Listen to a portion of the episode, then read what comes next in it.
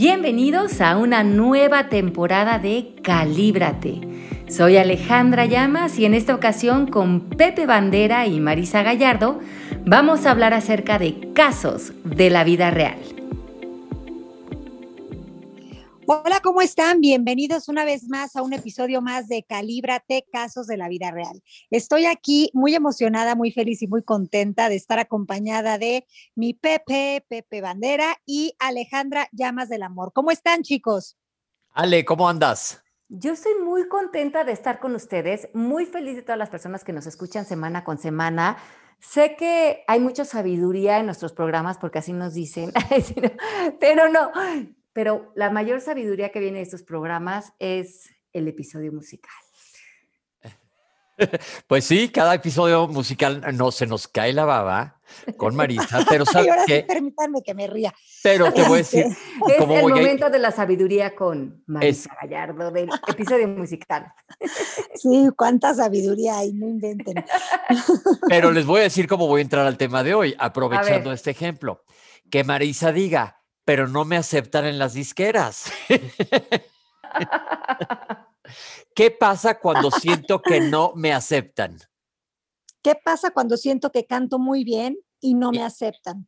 Y me, y me, critican. Y me critican y me, juzgan, porque se me salen gallos. Si soy una... A ver, ¿ustedes han sentido la inseguridad de no ser aceptados?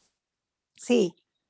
Sí, yo creo que te pasa, híjole, yo creo que esto sí viene desde chicos. Yo me acuerdo, eh, vamos a poner ejemplos, cuando me mandaron a un campamento chiquititito, tenía ocho años eh, el verano entero, gracias papás por deshacerme de, de mis dos meses, pero me acuerdo que me Por deshacer mi vida. Y me fui a Colorado y dije, ¿y qué tal si llego y me odian todos, puros gringos, nadie me conoce? Tenía pánico, eh, tenía un pánico escénico y les puedo decir que fue de las épocas que más gocé de mi vida. O cuando me fui interno también, y si no les caigo bien, o si llego a un lugar nuevo y nadie me quiere, ¿nos referimos a ese tipo de inseguridad de no me aceptan, no me quieren? Pues yo creo que hay muchos rubros, ¿no? De no me aceptan. La, yo creo que empieza desde la infancia, a lo mejor de no ser esta persona que crees que tus papás querían o no llenas las expectativas de tu casa de alguna manera. Y, o tienes algún tipo de preferencia de tu carrera o de tu vida o de lo que sea donde sientes que no encajas. Ajá. O socialmente sientes que no encajas. Me ha pasado, ¿eh? O un papá muy autoritario ante el que crees que no te acepta. O más adelante en una relación donde sientes que compartes realmente la persona que eres con tu pareja y que cuando llega un punto donde, no sé, te conoce, te revelas, dices, híjole, ya, como que no me aceptó realmente la persona que soy. Eh, no sé, creo que hay muchos niveles de la no aceptación. ¿Cómo la ven ustedes? Muchísimos, y le veo también, como dices, muchas aristas. Marisa, ¿cómo ves? Bueno, yo veo que es el, este es un tema que nos da para muchísimo. Creo que como bien decían ustedes, pues es una cuestión que empieza en la infancia, desde muy chiquitos, lo que más quieres es pertenecer y empieza la dinámica desde casa con papá y mamá, ¿no? Si tienes más hermanos, quieres ser visto y, creo que el pertenecer y el ser vistos va muy de la mano, ¿no? El, que nos reconozcan y, que, y como tener un lugar en el mundo este, viene de esta idea de yo pertenezco. Pero pues lo curioso es que no podemos pertenecer cuando no nos pertenecemos a nosotros mismos, ¿no? Cuando no nos aceptamos a nosotros mismos. Entonces, creo que la, aceptación, eh, pues es un trabajo que tiene que empezar de adentro hacia afuera. Y creo que muchos de nosotros crecimos pensando que justamente era al revés, que tú eras lo que otros opinaban y decían de ti. Si la gente opinaba que tú eras una cosa maravillosa, increíble y no un plus ultra, pues qué maravilla, qué alegría y qué emoción, porque ya te ganabas el título a ser alguien. Y si no eras bien visto, porque entonces tu abuelita, tu tía o tus primos pensaban X, Y, Z de ti, pues entonces pobrecito de ti, porque lo vas a tener que echar muchas ganas para poder ser querido y visto, ¿verdad? Porque pues ya, ya te etiquetaron. Entonces creo que esta creencia en el qué dirán, este pensar que somos lo que otros piensan de nosotros, nos hace jugar a el juego de los disfraces, de ponernos muchas máscaras y nos hace bailar el baile de la reverencia, que quiere decir estar en este complacer constantemente o no poner límites. ¿Por qué? Porque no aceptamos quiénes somos y porque estamos buscando ser vistos sin vernos. Estamos buscando ser vistos sin vernos. Ok. ¿Cuántos de ustedes no les ha pasado que creen que ustedes son en función de lo que otros piensan de ustedes? Mucho. ¿Verdad? Mucho. Todo el tiempo. O sea, bueno, yo muchos años. ¿Y saben que no les ha pasado a ustedes también que necesitan como comprobarle a otros que son buenas personas? Claro. O sea, que son como buenos, que tienen buenas intenciones. Creo que muchos nos tratamos de pasar la vida comprobándole a otros que sí valemos la pena, que sí somos lindos, que sí somos buenas personas. ¿De dónde viene esta idea ¿no? generalizada eh, de, sentir que hay algo malo con nosotros? Bueno, sabemos de dónde viene, de este sistema de creencias muy basado en el ego, pero ¿de dónde viene también en nosotros esta necesidad constante de comprobarnos ante los otros? ¿Y cuántos de nosotros pasamos la vida ahí sin ponerle un freno a esta conversación?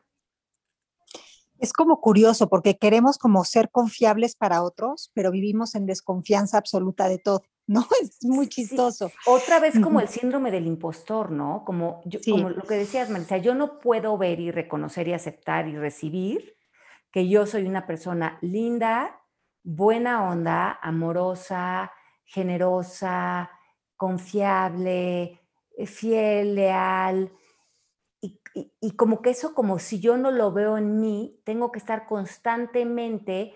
Eh, reforzándolo en el Reforzándolo y viendo si los otros sí aceptan que soy eso. Porque como yo no lo recibo en mí, estoy agotada rescatando a personas, dando de más, eh, eh, siendo ya, ya, no generosa, sino dando lo que ya está fuera del equilibrio porque me urge que veas que yo soy una buena persona. Y por el miedo a que me deseches, ¿no? Por el miedo a que me saques de tu, de tu vida, ¿no? Porque también pienso que sin ti o sin quién sería yo. O sea, creo que también viene mucho de la necesidad de sentirnos este, útiles para alguien o queridos, o no sé cómo decirlo. pero yo creo que es aprobación todo, ¿no? Sí. sí, es porque creemos que nos da valor eh, las opiniones de otras personas. Lo, ves un poco como en las redes sociales o, en los jóvenes, ¿no?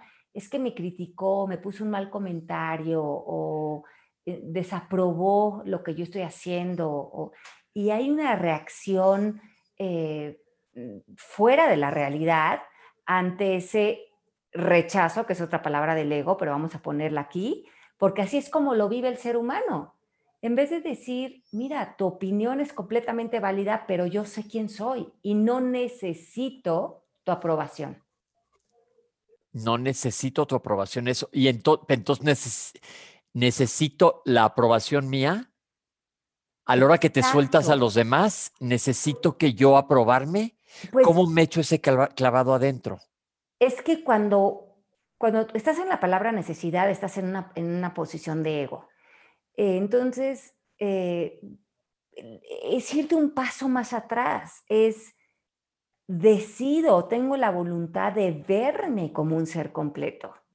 Y ahora reconozco que los juicios de otros, las críticas de otros, la desvalorización de otros ante un comentario, una crítica, es una proyección de ellos, de ellos mismos que están aparentemente viendo en mí. Ahora, yo puedo tomar esa información y ver si me funciona, si me da algo de información, si indago, pero si no, seguir por la vida sintiéndote un ser completo. Y creo que muy pocos nos vemos como seres completos. Sí, yo también creo que pocos nos vemos como seres completos porque nacemos completos y conforme vamos avanzando, nos vamos como quitando piezas de rompecabezas y nos sentimos incompletos. Nos van creando, o vamos a creando y adoptando inseguridades. Sí, y este libro de Anatomy of Peace, que habla de, una caja en la que caemos muchos los seres humanos ¿no? a través de nuestra percepción, de quiero que me vean como, ¿no? Es esta posición en quiero que me vean como el médico exitoso, buena persona, quiero que me vean como la maestra espiritual, quiero que me vean como la atractiva, quiero que me vean como el empresario millonario, quiero que me vean como el... O también quiero que me vean como la pobre sufrida que necesita ayuda, quiero que me vean como... ¿Cuál es ese rol que estamos jugando ante la percepción que creemos eh, estar generando en el exterior? ¿Y para qué? ¿para qué nos hemos metido en esa caja?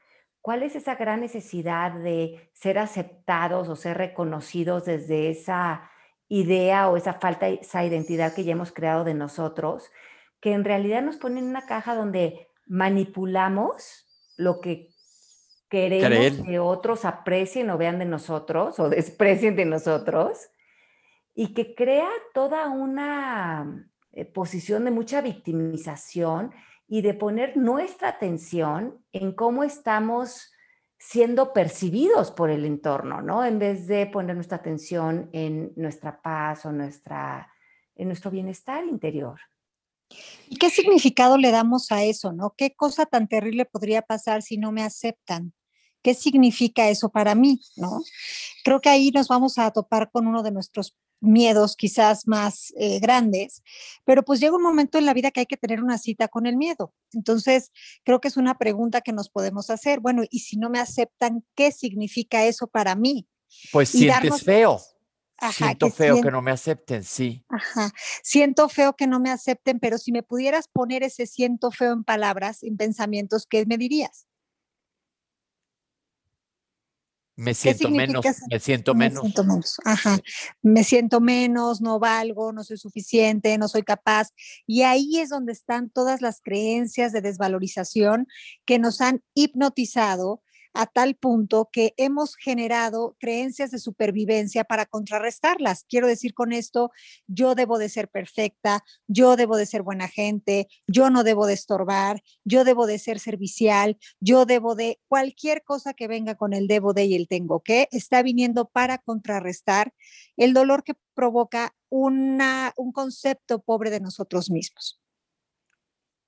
A mí me pasa mucho que cuando alguien eh, no está de acuerdo conmigo, se molesta o me deja de hablar o no sé, no tiene, no me acepta, ¿no? Lo que estamos hablando hoy, y más alguien que yo quiero,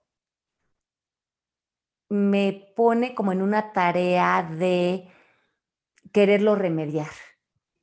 Como, ¿qué tengo que hacer? ¿Cómo le hago?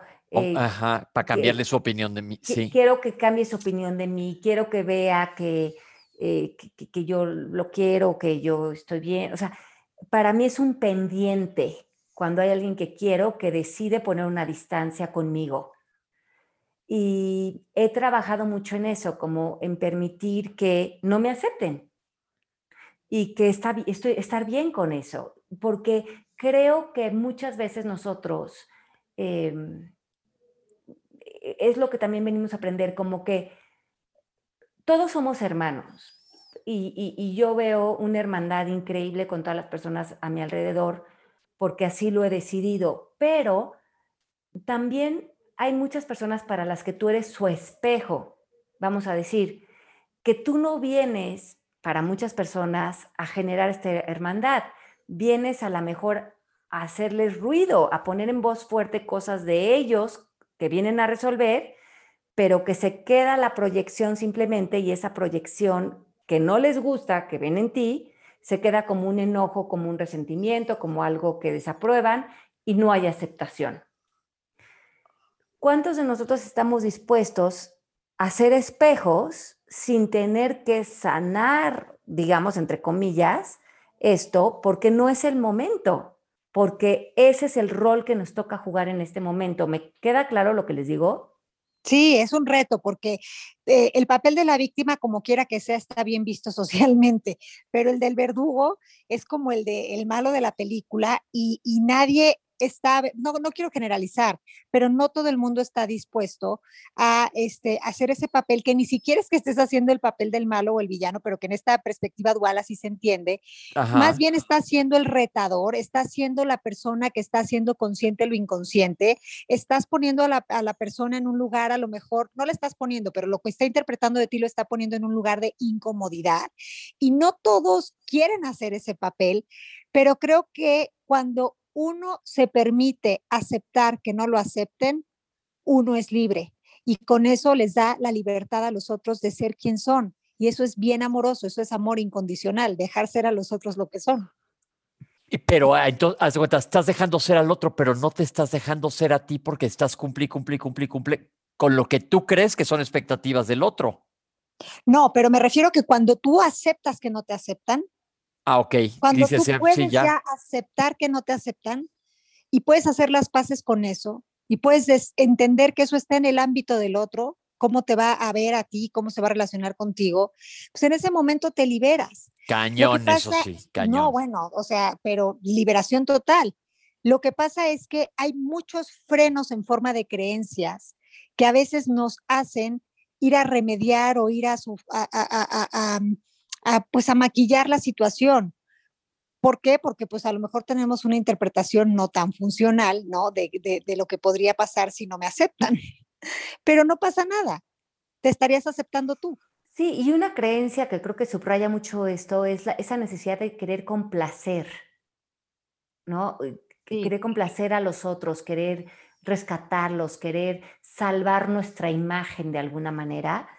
Y, mm, y no estar, y, no estar en paz con que a veces las relaciones, como tienen que estar, es como están, que es no activas o personas cerca de ti no hablándote o personas eh, de alguna manera eh, tú causándoles conflicto y tú estar bien con eso, porque eso es lo que toca en parte del baile, de la enseñanza de, del ego y de la vida y del despertar. El Volvemos a la palabra despertar que sacas frecuentemente en episodios. Ale, yo creo que el despertar es decir, yo soy así, yo soy así y me, y me quiero. Y va a haber gente a la que le caigas bien, otras que no, pero como dice Marisa, a la hora que te liberas, pues no, no, no puede ser, ¿cómo decía mi mamá? Monedita de oro. Ajá. No puede ser monedita de oro que le caigas bien a todo el mundo. Tú sé tú, no jodas, no molestes a la gente, no, no, no, no, no seas mala persona. Y pues no todo el mundo te tiene que, querer. Quiérete tú. Ahora sí sonea canción. Sé libre. Marisa sonea canción. Déjate, que no te quiere el otro. Quiérete tú. y ahorita sale una ola de mar gigante atrás de mí. pues sí, se me hace padre eso, ¿eh? Pero además vean esto que interesante. Todas las personas que están en el mundo están de acuerdo que para ustedes o para mí son personas de las que yo asumo algo. ¿Se dan cuenta? Me relaciono en función de lo que asumo de quién es cada persona. Por ejemplo, yo me relaciono contigo, Pepe, o contigo, Marisa, según lo que yo he asumido que ustedes son, a las conclusiones que yo he llegado. Esas conclusiones están en mi cabeza. Claro. y las conclusiones o lo que he asumido, pues me cae bien. Entonces, eso me lleva a la siguiente fase, que es darme cuenta que todas las personas con las que me relaciono, llega un momento en que se vuelven producto de mi imaginación, de lo que he asumido. Sí. Ajá. ¿Sí? Sí. no me estoy relacionando realmente con los otros, sino con mi imaginación. Con la idea que tengo de ellos. de lo que creo que son ellos. Y si empatan con mi sistema de creencias, me caen bien. Y si no empatan con mi sistema de creencias, no me caen bien. Exacto. Exacto, pero entonces ya estás también metiéndote en otros ámbitos. Exacto, pero además mi sistema de creencias es falso. Y ante mi sistema de creencias estoy comparando algo que es producto de mi imaginación. ¿Se dan cuenta? a qué nivel empezamos a crear una confusión mental de cómo nos relacionamos con otros. Pues es que todo es perspectiva al final del día, no vemos, interpretamos. Exacto, pero eso es lo que quiero que quede claro en este momento, que cuando otras personas aparentemente no nos aceptan, no están aceptando una, una imagen, una una idea, una percepción, una interpretación que tienen acerca de quién creen que soy yo, que por alguna razón no empata con un sistema de creencias que han generado que es falso. Entonces, ¿qué es lo que realmente no están aceptando de ti? Es un choque de una idea construida en su interior. Pero si tú logras disolver estas ideas construidas en tu interior de lo que los seres humanos deben o no deben ser, puedes trascender esa imaginación, esa alucinación y empezar a ver inocencia, empezar a ver hermanos, empezar a ver eh, el amor por toda la humanidad.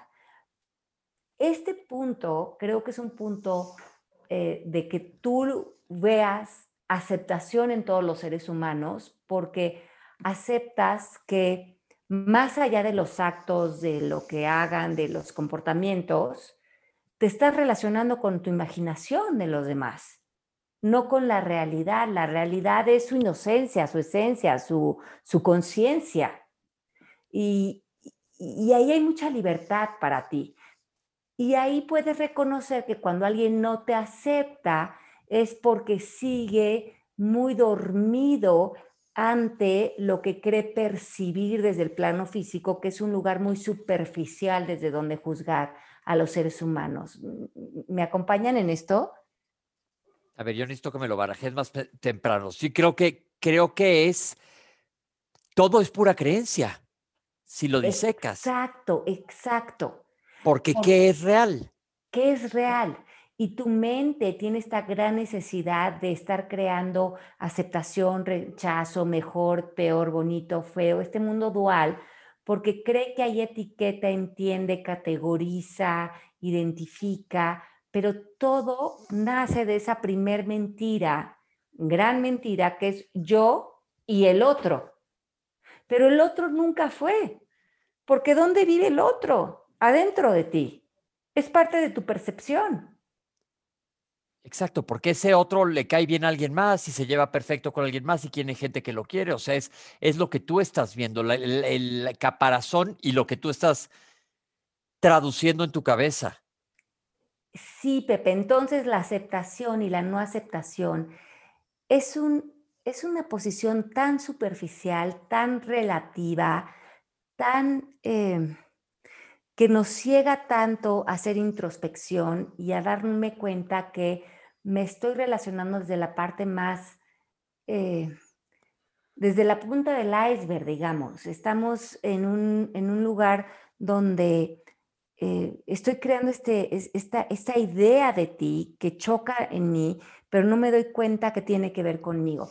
Y esto no quiere decir que el comportamiento de otras personas a, veces no te funcione y pongas límites, pero te, aleja de esta postura de los juicios de acepto, no me acepto, eh, acepto esta persona, no la acepto, necesito que esta persona me acepte.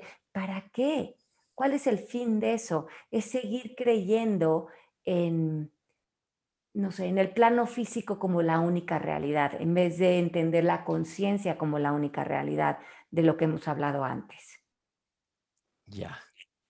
Ay, sí, así las cosas. Así las cosas, wow. Así las cosas. ¿Cómo lo entiendes, Marisa? Pues sí, igual, igual que, que tú. Al final del día, creo que nos relacionamos con todo lo que existe a través de pensamientos, de ideas, de juicios, de conceptos, de lo que asumimos y concluimos. Y cuando ya nos hicimos una conclusión, quiere decir que cuando ya pusimos una etiqueta que califica y de repente este, la persona se comporta eh, según lo que no estaba en mi escrito del guion que le tocaba, pues entonces ahí puede ser que yo interprete que la persona está haciendo algo que no está bien o que está mal o que no acepto o lo que sea, ¿no? Pero al final del día es mi perspectiva la que no me está eh, permitiendo ver a la persona realmente fuera de los juicios y las cajas que yo le he puesto. Exacto. Entonces, ¿cómo hacemos? Pues todo es conciencia, caray. Es un ejercicio que hay que hacer todos los días, ¿no? Sí, y, y darnos cuenta que cuando alguien no nos acepta, nos deja de hablar, ya nos acerca, y puede ser alguien que quieres mucho, darte cuenta que tú no lo tienes que dejar de querer, que tú puedes seguirle mandando bendiciones, pero que en este momento a ti te está tocando el rol de ser el espejo de algo que esa persona, eh, hasta que esté dispuesta a verlo a trabajarlo, se dará cuenta que no tiene nada que ver contigo, que es algo que está proyectando hacia ti y que en el momento en que encuentre el perdón, que es disolver los juicios que había impuesto en ti, encontrarán otra vez ese, ese espacio de comunión, de, de, bienestar eh, mucho más profundo, ¿no? De, de lo que realmente aparentemente está pasando en la relación a nivel plano físico. Y yo, ojo, yo nomás agregaría esto de que tampoco ahora vayas por la vida diciendo, bueno, si le caigo mal, pues soy su espejo. Vale, claro. O sea, así también tú toma conciencia de lo que decía Pepe, ¿no? Este, trata a los otros como a ti mismo, o diría la Biblia Jesús, o sea, así con cosas, o sea, creo que, creo que sí tomando conciencia, ¿no? De que tampoco nos vamos a justificar en el que, bueno, pues estoy siendo su espejo de lo que no ve y, y, entonces, este, hago o me comporto de una forma que no resuena con, con quien realmente soy, ¿no? O sea, diríamos en la certificación con mi propósito del ser. Exacto, no te alejes de tu, de tu propósito, acuérdate de eso y entonces le bajas al que, que, que, hace un poco de ruido con lo de la semana pasada, dejas de estar juzgando, entonces ya no lo ves desde no me va a caer bien o mal, o me van a aceptar o no me van a aceptar, porque estás dándote a ti tu lugar. Claro, y estás aceptando lo que el otro elija ver de, de, ti, ¿no? Lo que el otro elija interpretar al final del día. Estás aceptando este, tu decisión de cómo quieres relacionarte con esto, actuar, lo que quieres decir, pero también estás dispuesto a aceptar en el ámbito del otro, el otro elija ver la situación de tal forma, ¿no? Y, y, saber que no es personal. Uh -huh. Exacto. Pues sí. Muy, muy bien, muy bien, muy bien. Yo creo que aquí lo interesante, como bien dices, Marisa, es darte cuenta que tú estés en esa posición de amor incondicional. Sí, sin y duda. Cuando estás en ese lugar, si el otro se quiere acercar, también darte retroalimentación, eh, hacerte peticiones de lo que cree que le funcionaría más de ti dentro de la relación, que tú estés abierto a eso. Pero que si esa persona en ese momento no está deseando ni hacer peticiones, también está bien. Claro. Eh, es estar como abiertos, tener tu corazón abierto, tu casa abierta, tu, tu, tu armonía abierta a la vida, eh, así estés poniendo límites o así eh, quieras abrir tu, tu, casa, tu hogar, tu, tu mundo, pero ¿qué está pasando en tu interior cuando alguien te acepta, no te acepta? Creo que eso es muy importante porque te consolida como ser humano vivir, como bien decías Pepe al principio, aceptándote a ti, amándote a ti, eh, recibiéndote a ti y así es como tú puedes amar y recibir y aceptar a otros. Y vas y, y a estar más contento. Más contento y sobre todo creo que lo que te está enseñando la situación es que suponiendo que el otro interprete que no te acepta, no, adelante, suponiendo que el otro interprete que no te acepta, que tú te aceptes a pesar de que el otro no te acepta, ¿no? O sea, que tú aceptes, y tú aceptas que no te acepta. A él. Ajá, exacto.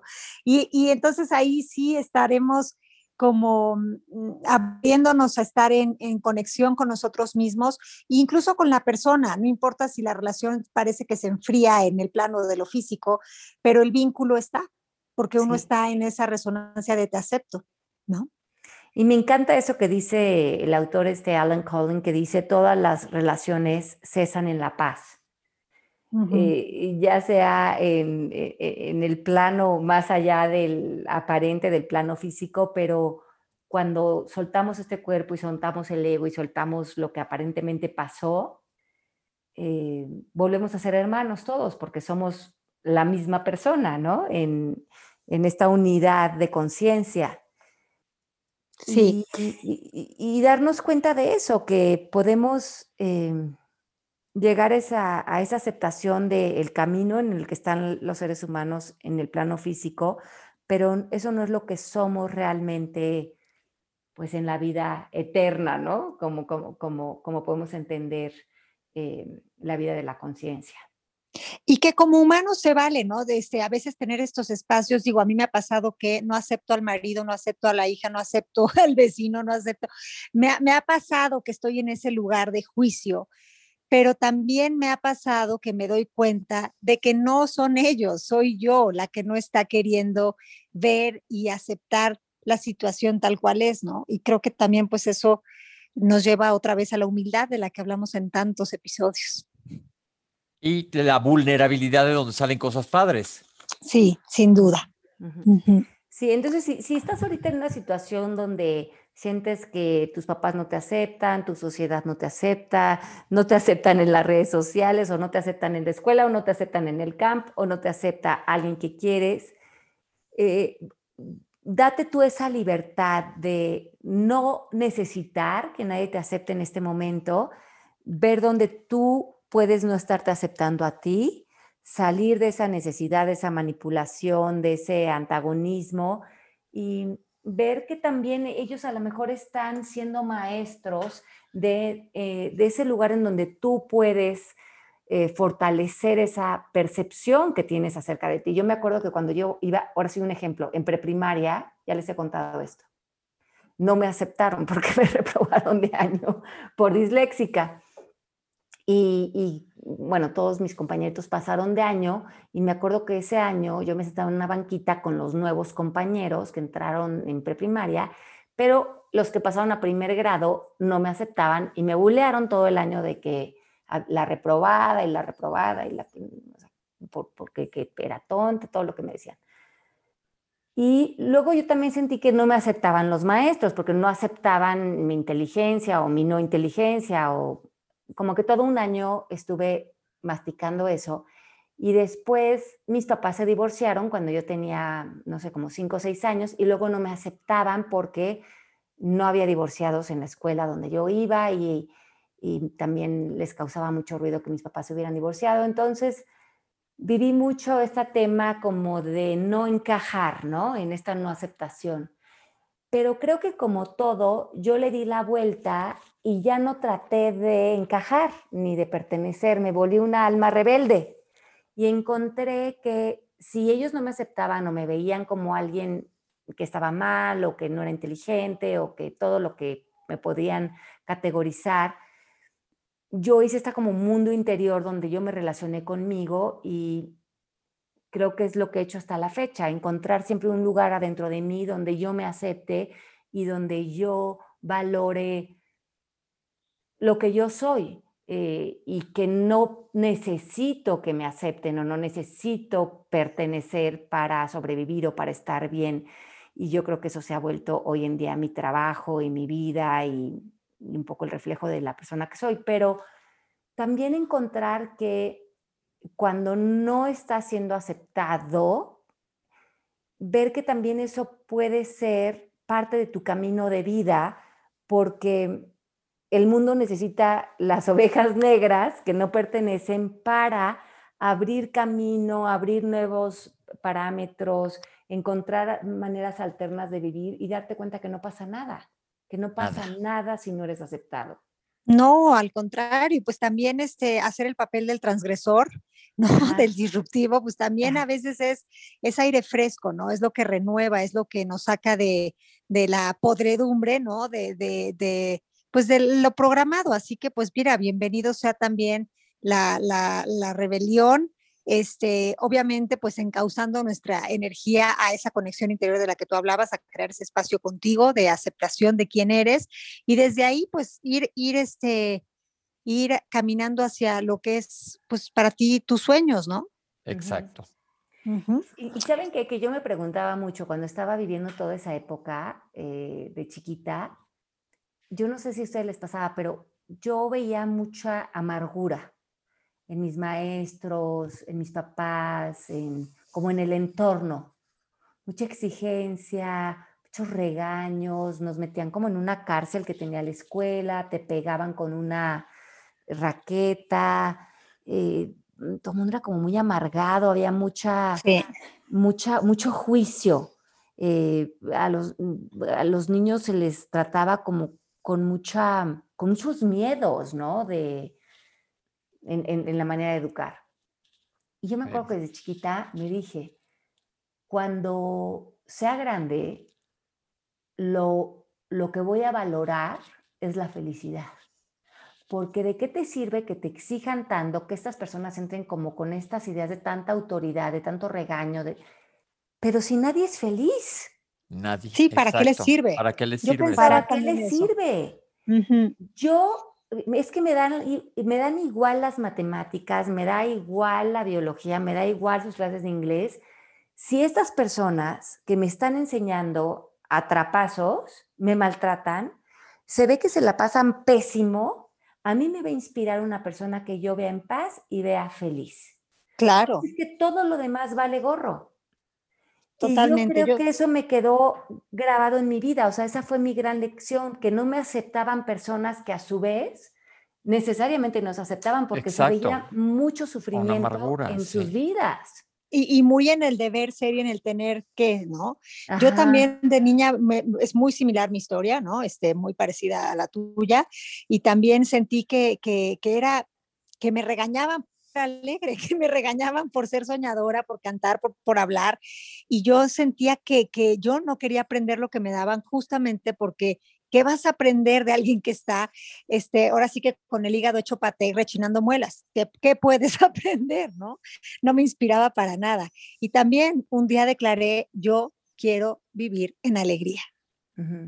Sí, exacto. Entonces ahí es cuando te das cuenta que el que no, a mí obviamente no me aceptaron, ¿no? Ni en la escuela, luego me corrieron de la escuela y todo lo que pasó después, pero el que no me aceptaron para mí fue una bendición porque si yo hubiera tenido que modificar mi carácter y complacer y sacar las calificaciones, hubiera matado mi espíritu. Y ya no eras tú. Ya no hubiera sido yo, ni hubiera tenido la carrera que he tenido, ni la vida que he tenido, porque hubiera matado algo adentro de mí por ser aceptada en el entorno, ¿no? Y, y, de ahí vienen las crisis de la mediana edad, no, bueno, de cualquier edad. Las crisis vienen de no haber escuchado los deseos de tu corazón, ¿no? De, de, haber pretendido y fingido ser quien no eras con tal de encajar y pertenecer. Acabas en este, trabajos que no querías, estudiando carreras que no querías, este, eh, viviendo con gente que no querías, en modificando tu relación de pareja que no querías. Sí, o sea, y, cuando te despiertas dices, ¿en qué momento llegué a esto? Sí, si yo quería ser astronauta, bombero, lo que sea. soy. Sí. Pero, y míralo desde este punto de vista, un ejemplo muy fácil. Cuando estás estudiando, yo me acuerdo, yo era bueno para varias materias, pero no había modo que pasara matemáticas, o sea, no había. No estaba en mí pasar matemáticas y la pasé fatal pasando de panzazo con clases particulares y todo, pero eso ya no estaba en mi esencias, eh, en mi esencia saber hacer más allá de conjuntos, ¿sabes?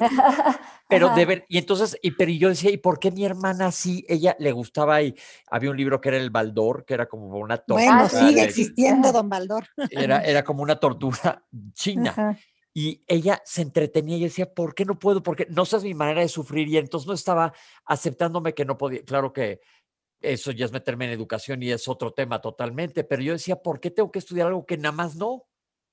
Claro. Sí, sí, y, claro que ahí, en vez de decir, acepto que esto es algo que no va conmigo, ¿cuántos de nosotros decimos, hay algo malo conmigo, no soy suficiente, no soy capaz? Eh, te, reclamas como, como, si hubiera una falla en ti, ¿no? Por no, por no tener el chip de lo que acepta el entorno. Sí.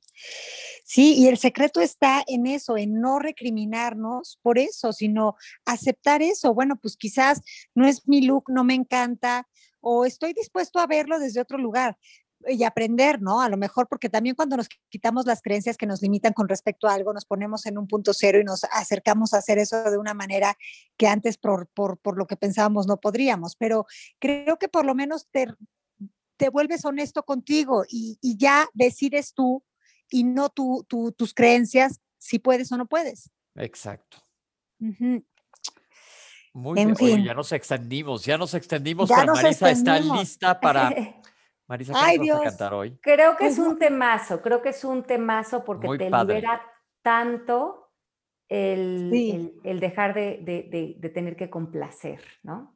Ay, sí, bueno, y, y, y, ya cuando tienes que dejar de complacer, bueno, no tienes, cuando ya quieres dejar de complacer, Ajá. empiezas a vivir Ajá. y pues ya te la pasas muy bien. Entonces, ¿y pues, entonces qué es lo que cantas cuando pasa eso? En, ah, no, lo que cantas cuando no pasa eso,